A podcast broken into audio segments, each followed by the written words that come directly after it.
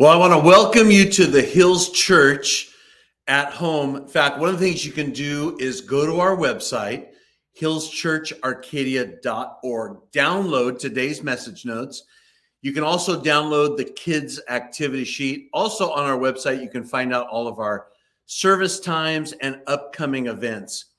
But I want to talk today about, in fact, uh, we go into a time of communion, and I'd encourage you at the end of the message whether you're watching by video, listening by podcast, that you would take time and you would receive communion, whether you're by yourself, maybe you're with your family, but you would get those elements uh, prepared and go into a time of communion. My so my title today is communion, the gospel in action.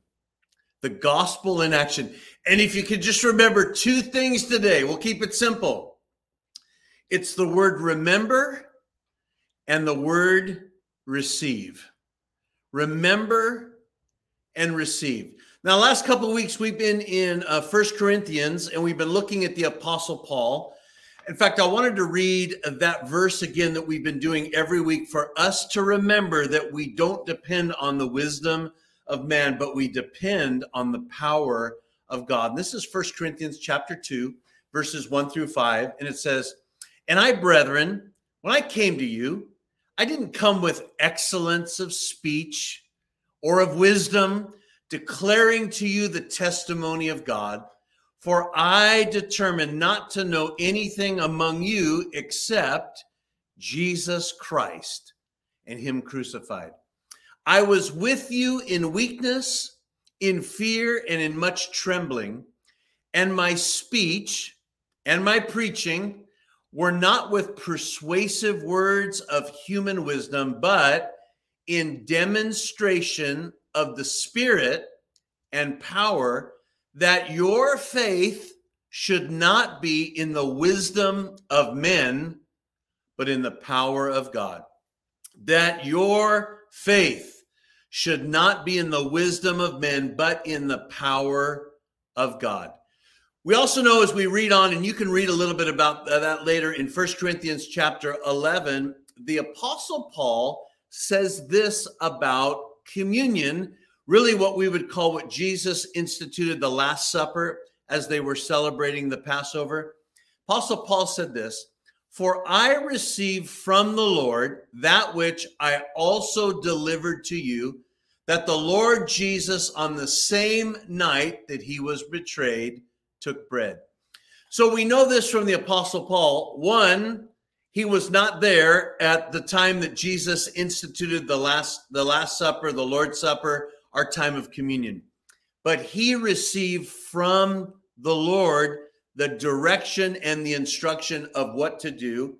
We remember Jesus's words. He talked about he had a fervent desire to have this celebration with the disciples.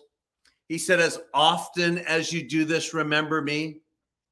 The early church was known that they were celebrating this, remembering him by breaking bread up day upon day from house to house. So this was a common thing that they did. In fact, they were to remember and they were to receive what Jesus did in their life. So the apostle Paul receives this direction. Yet, the time of communion in that Corinthian church was almost like you would you would attend like a, a large potluck or a, a dinner or something. The issue was some people were showing up early and they were eating all of the food. And then when it came time for the others to come, there was no food. There was division amongst one another, and then they'd go into a time of communion. Some people were showing up drunk uh, to this time. But here's what is so important as we read and as we go through this, the Apostle Paul talks about and teaches about that you receive communion not in an unworthy manner, but that it's part of the remembering and it's part of the receiving all that Jesus did. Now, let me back up just a little bit. If we can remember that as Jesus was going to celebrate Passover, with the disciples and um, give them a, a sign, something that they would remember him by, by the breaking of the bread and by the drinking of the juice. When we go back to the time of the original Passover, we read about that in the book of Exodus. In fact, we read about those 10 plagues. You know, it's interesting if you were to read uh, Exodus chapter 8, verse 22, there is that reference that the first three plagues, which were blood, frogs, and lice, came upon everybody, the Egyptians and the children of Israel. But there was a difference after that time. Those plagues did not hit the children of Israel that were in Goshen. Blood, when we read about it, it filled the, the river, the Nile rivers, the ponds, the streams. In fact, the people were digging around the edge to get some fresh water. When you think about frogs everywhere, in fact, it wasn't just a frog, frogs everywhere, the Bible says, everywhere. And then after that they died, it began to stink. I'm sure the blood stank. And then we read about there being lice all around. Now, I don't know about you, but this seems to happen in my household that when somebody sees a spider, one, a fly, one, one mosquito, one bug, I mean, it goes into like panic mode. You know, that it's this huge creature that is burst in the house and is taking over the house. And when I, you go to help out, it's the tiniest little spider, or it's one fly, or it's one mosquito. I can't imagine having lice everywhere, flies everywhere, frogs everywhere, all of my drinking water turned to blood. But this was all to show Pharaoh to let the people go, and God hardened his heart every time. But here comes the Passover, the last plague. The children of Israel were told by Moses that they were in this celebration of this Passover, that they were to sacrifice a lamb, the firstborn without blemish, and that that blood of that lamb was to be painted around the doorstep, around the threshold of their door, and that when that angel of death came by, it would pass over. It was going to go to the Egyptians' household, and the firstborn would be killed. The blood was going to cause that to pass over. Now, they were to remember this. They were to teach their kids. They were to remember every year, they would remember this one event, the Passover. So they would celebrate it as they do even today. It's a celebration that God not only t- took them out of the land of Egypt, but he passed over. There was that protection. But here's the thing they remember it. But Jesus is going to go a whole different step in fact, we know this in the Bible that Jesus gives his disciples specific instructions to prepare for Passover and the directions of who to look for and what to do and to have a place that they can do the Passover. And then we read this in Luke chapter 22, verses 14 through 20, that when Jesus has decided that the hour was come, as they've already been celebrating Passover, we read this in Luke 22, verse 14 through 20. When the hour had come, this is talking about Jesus, he sat down and the 12 apostles with him. And then he said to them, With fervent desire, I have desired to eat this Passover with you before I suffer. What's he celebrating first? The Passover. We're to remember what God did before I suffer. For I say to you, I will no longer eat of it until it's fulfilled in the kingdom of God. Then he took the cup and he gave thanks. And he said, Take this and divide it amongst yourselves. For I say to you, I will not drink of the fruit of the vine until the kingdom of God comes. And he took bread and he gave thanks. And he broke it and he gave it to them, saying, this is my body, which is given for you. Do this in remembrance of me. Likewise, he also took the cup after supper, saying, This cup is the new covenant in my blood, which is shed for you. Remember, they're celebrating the Passover, what they were instructed to do. They were to teach this to their kids, they were to have a time of remembrance every single year about the Passover. But now Jesus is going to take it a next step. He's going to take bread and break it. He's going to take the cup and remind them that his blood that will be shed is to be shed for them for their forgiveness of sins. Now, this whole event, we don't know exactly what they thought, but Jesus wasn't just telling them to remember what he was about to do, he was having them do this to receive what he was about to do. You know, we read this one verse in Isaiah um, chapter 53, which is very familiar to a lot of people, but I want to read it out of the New Century Version. And it says this But he took our suffering on him, he felt our pain for us. We saw his suffering and thought God was punishing him, but he was wounded for the wrong that we did. He was crushed for the evil we did. The punishment which made us well was given to him, and we are healed because of his wounds. Listen to that last part. The punishment of what made us well was given to him, and we are healed because of his wounds. You know, when we read about this, again, when we go back to that one thought of, of the Exodus and the Passover, they were to remember as Jesus now celebrates this time to remember what God did, the significance of taking them to that promised land, the land that they're in, Jesus now stops and he uses those words about this time of communion and he uses the words I have a fervent or a intense desire. I have such an intense desire. In fact, it's almost like he's saying, for this moment, I wanted us to gather. Before we go into the very next moments and hours, I want us to gather to remember this and not just to remember, but you're going to receive what I'm about to do for you.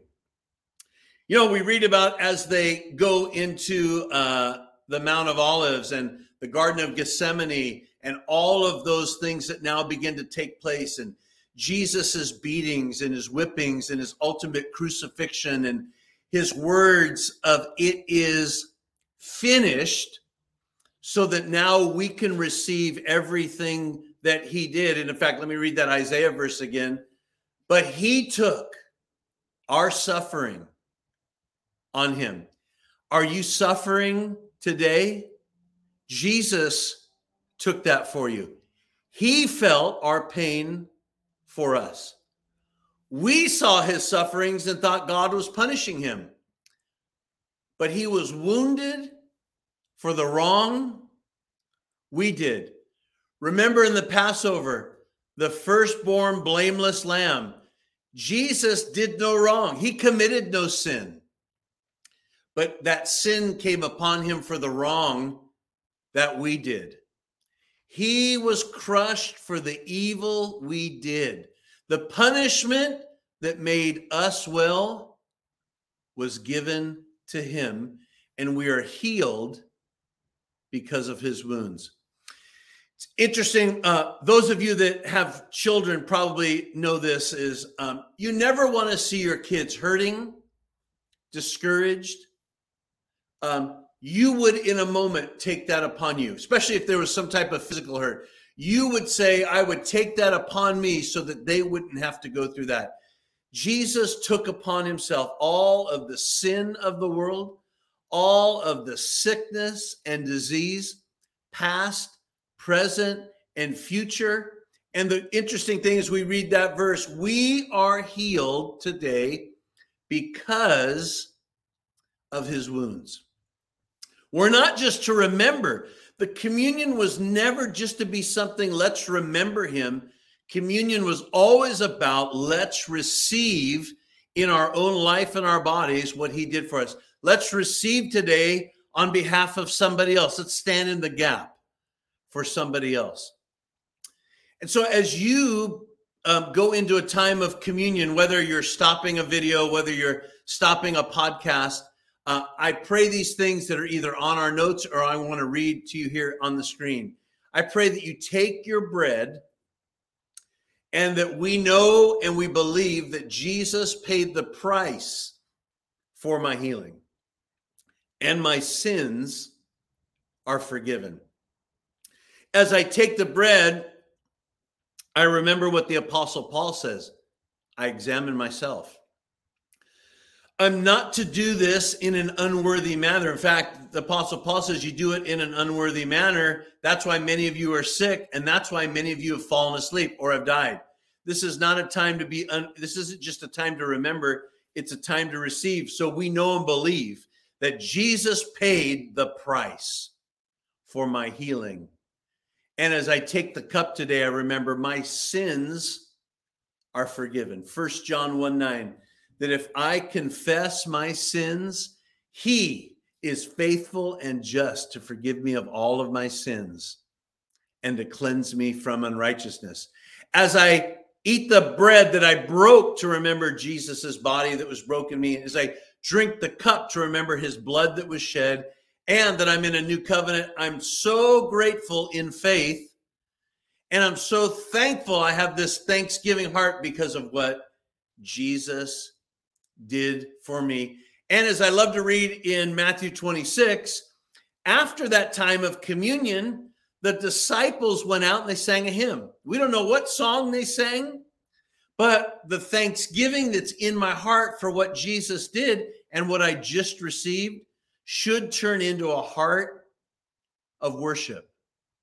I pray that when today and every time when you end a time of communion, that you stop and that you go into a time of worship between you and your, your heavenly father that you remember all that jesus did for you that don't just remember it but receive it into your life. Father i pray today as we receive uh, communion i thank you that our sins are forgiven and i thank you that our bodies are healed and whole. Lord we stand also in the gap for those uh, that are believing you for a healing or something that might look impossible, we remember with you nothing is impossible. We trust you today. Father, for every anyone out there that does not know you, has never made Jesus the Lord of their life, or today is a day of coming back and running back to you. We pray that prayer. In fact, if you've never asked Jesus into your heart, the most important prayer that you can ever pray. The beginning of this new life is said in these words. So say it and believe it in your heart and confess Jesus as Lord. Let me lead you in this prayer. Pray this with me, dear God. I believe that Jesus lived, died, and rose again for me. I accept him as my Lord and my Savior. Thank you for forgiving me of all of my sins and today I'm in your family. In Jesus' name, amen. If you prayed that for the first time, the most important thing to do is remember this all heaven rejoices. The second thing is tell somebody. You can reach out to us through our website, hillschurcharcadia.org.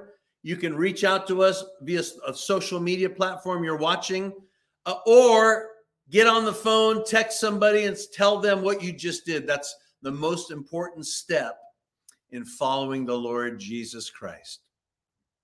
Well, as we receive our tithes and offerings today, I want to read this one verse out of Proverbs chapter 19, verse 21. It says this There are many plans in a man's heart. Let me ask you a question. Have you made plans before? Have you sat down and wrote out plans? Have you dreamed? Have you strategized? It says, Nevertheless, the Lord's counsel that will stand. We read other scriptures in the Bible that man plans his way, the Lord directs his steps. The Lord's counsel, what he's speaking to you, is what stands. So when you're giving today, remember all of the promises that God has for you as you give, and pray this prayer with me. As I give in today's offering, though I might make my own plan, it is the Lord that directs my feet.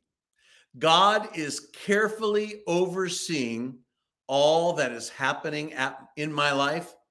He is at work on my behalf. Even today, He's at work.